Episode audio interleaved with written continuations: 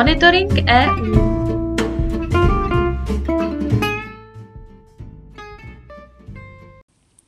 Zastoupení Jihomoravského kraje při Evropské unii vám přináší i tento týden ty nejnovější informace o dění v EU.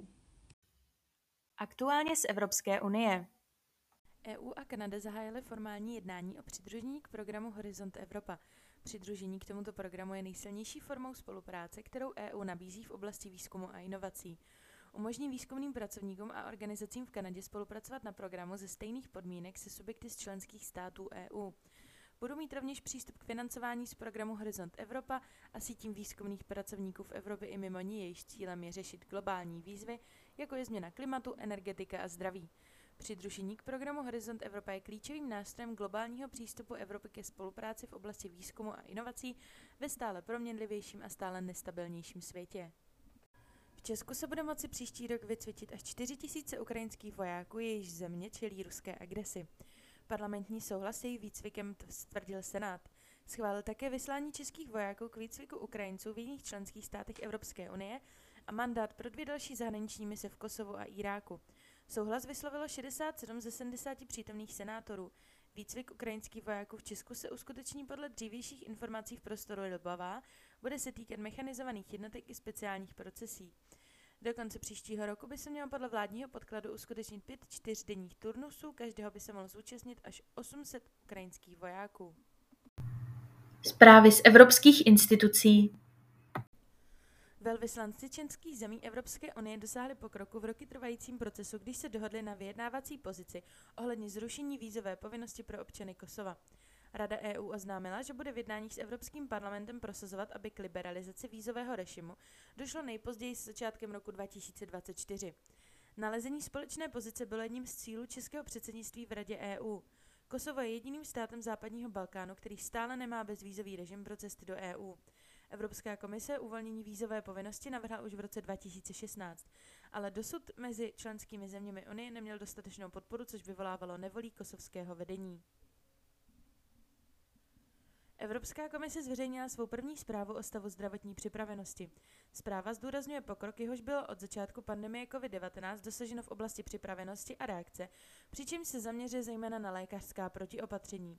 V tomto ohledu vychází zpráva ze zkušeností získaných během pandemie a z práce vykonané v zájmu posílení připravenosti a reakce. Rovněž identifikuje nové výzvy, jimž čelí orgány veřejného zdraví a nastínuje konkrétní opatření, která komise přijme, aby tyto výzvy přímo řešila. Mnohého již bylo dosaženo. Mnohem více práce však ještě zbývá udělat. Zpráva na základě tří prioritních zdravotních hrozeb identifikovaných v červenci 2022 stanoví klíčová opatření s cílem dále zlepšit připravenost EU v příštím roce. Bezpilotní letouny se na konci desetiletí stanou běžnou součástí života v Evropské unii. Zcela běžně se budou používat nejen k mapování, fotografování, natáčení, kontrolám či monitoringu, ale i k doručování malých zásilek, jako jsou léky či biologické vzorky, odhaduje Evropská komise. Navíc počítá také s tím, že se po počátečním zkušebním provozu s piloty začnou větší drony využívat i k přepravě osob, jako letecká taxislužba. S masivním rozvojem dronu počítá nově zveřejněná strategie Evropské komise, která chce stanovit jednotná pravidla pro bezpečné využívání dronů, jež zároveň nebude znepříjemňovat život obyvatel. Unijní exekutiva chce také předejít zneužívání dronů, včetně možných kybernetických útoků.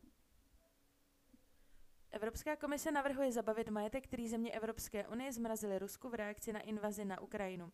Oznámila to předsedkyně komise Ursula von der Leyenová, podle níž by konfiskované mění mělo sloužit po náhradu válečných škod a poválečnou obnovu Ukrajiny. Unijní exekutiva rovněž navrhuje vytvořit zvláštní mezinárodní tribunál pro ruské válečné zločiny. Do jejich vyšetřování se zapojil Mezinárodní trestní soud v Hágu. Ten však nemůže soudit zločiny válečné agrese, pokud s tím nebude souhlasit kromě Ukrajiny také Rusko. Kiev i některé unijní země dlouhodobě volají po zřízení tribunálu zabývajícího se pouze válkou na Ukrajině. Unie však dosud nebyla v této věci jednotná. Zprávy z činnosti zastoupení V úterý 29. listopadu se v Bruselu konala další ze série debat v rámci Science Café. Tentokrát se diskutovalo na téma GMO s odborníky z České republiky a Belgie. Konkrétně se řešila témata udržitelnosti změny klimatu a nových genových technologií v oblasti GMO. Jelikož se ale akce konala pod záštitou uh, českého předsednictví v Radě EU, místo jednoho hosta se jí účastnili hned čtyři a to Veronique Borňo, francouzská vědkyně a vedoucí skupiny molekulární biologie v Centru regionu Hana pro biotechnologický a zemědělský výzkum v Olomouci, Vojtěch Huděček, vědecký pracovník Biofyzikálního ústavu Akademie věd České republiky v Brně, Filip Roland, ředitel KU Lovaň Plant Institute a Michal Vrček, ředitel Ústavu molekulární biologie rostlin. Večer moderoval Gary Austin, zakladatel a ředitel filmy Circle Indigo. Akce byla organizována zastoupením Jihomoravského kraje při EU, Českým centrem v Bruselu a ČELO, Česká styčná kancelář pro vzdělávání a výzkum v Bruselu. Zastoupení se 29. listopadu účastnilo také konference na téma v novém evropském Bauhausu, příklady vize a cesta vpřed. Nový evropský Bauhaus si klade za cíl urychlit předměnu našeho životního prostředí na krásnější, udržitelnější a inkluzivnější místa.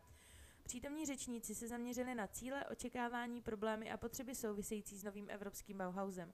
Po tomto panelu byla možnost si vyslechnout informace o projektu Kraft a poté vstoupil zástupce Evropského parlamentu, který představil stanovisko k novému evropskému Bauhausu.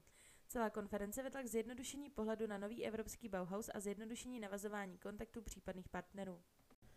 Ten týden také proběhla další konference ze série věnované druhé výzvě Interact Europe ohledně příležitostí dotování nových projektů. Tentokrát byla zaměřená na téma Green. Projekty, které by spadaly do této kategorie, by, měly za, se, by se měly zabývat energetickou efektivitou a snížením emisí skleníkových plynů, obnovitelnými zdroji, energie, chytrými energetickými systémy, sítěmi, a skladováním, přizpůsobením se klimatické změně, prevenci katastrofa odolnosti, přístupem k vodě a udržitelnému hospodaření s ní, obyvovým hospodářstvím, efektivně využívající zdroje, ochranou přírody a zachováním biologické rozmanitosti, ekologickou infrastrukturou, snižováním znečišťování, udržitelnou městskou mobilitou k cestě k bezuhlíkovému hospodářství. Projekty musí být vedeny aspoň s dalšími dvěma regionálními zahraničními partnery. Podávání přihlášek započne 15. března a končí 9. červnem 2023. Ve čtvrtek 1. prosince jsme se zúčastnili další konference ze série věnované druhé výzvě Interact Europe. Během této dvouhodinové online akce zástupci Evropské komise a společného sekretariátu Interact Europe zasvítili přítomné do tématu dne, kterým bylo snaha o projekty zaměřené na propojení občanů a vlád. Zúčastnění měli možnost se také zúčastnit síťových rozhovorů a skupinových diskuzí věnovaných projektovým nápadům, nebo předložit svůj vlastní nápad a seznámit se s nápady s navrženými kolegy z různých regionů Evropy. Monitoring EU si také můžete přečíst na našich webových stránkách www.kjmk.eu v sekci Aktuality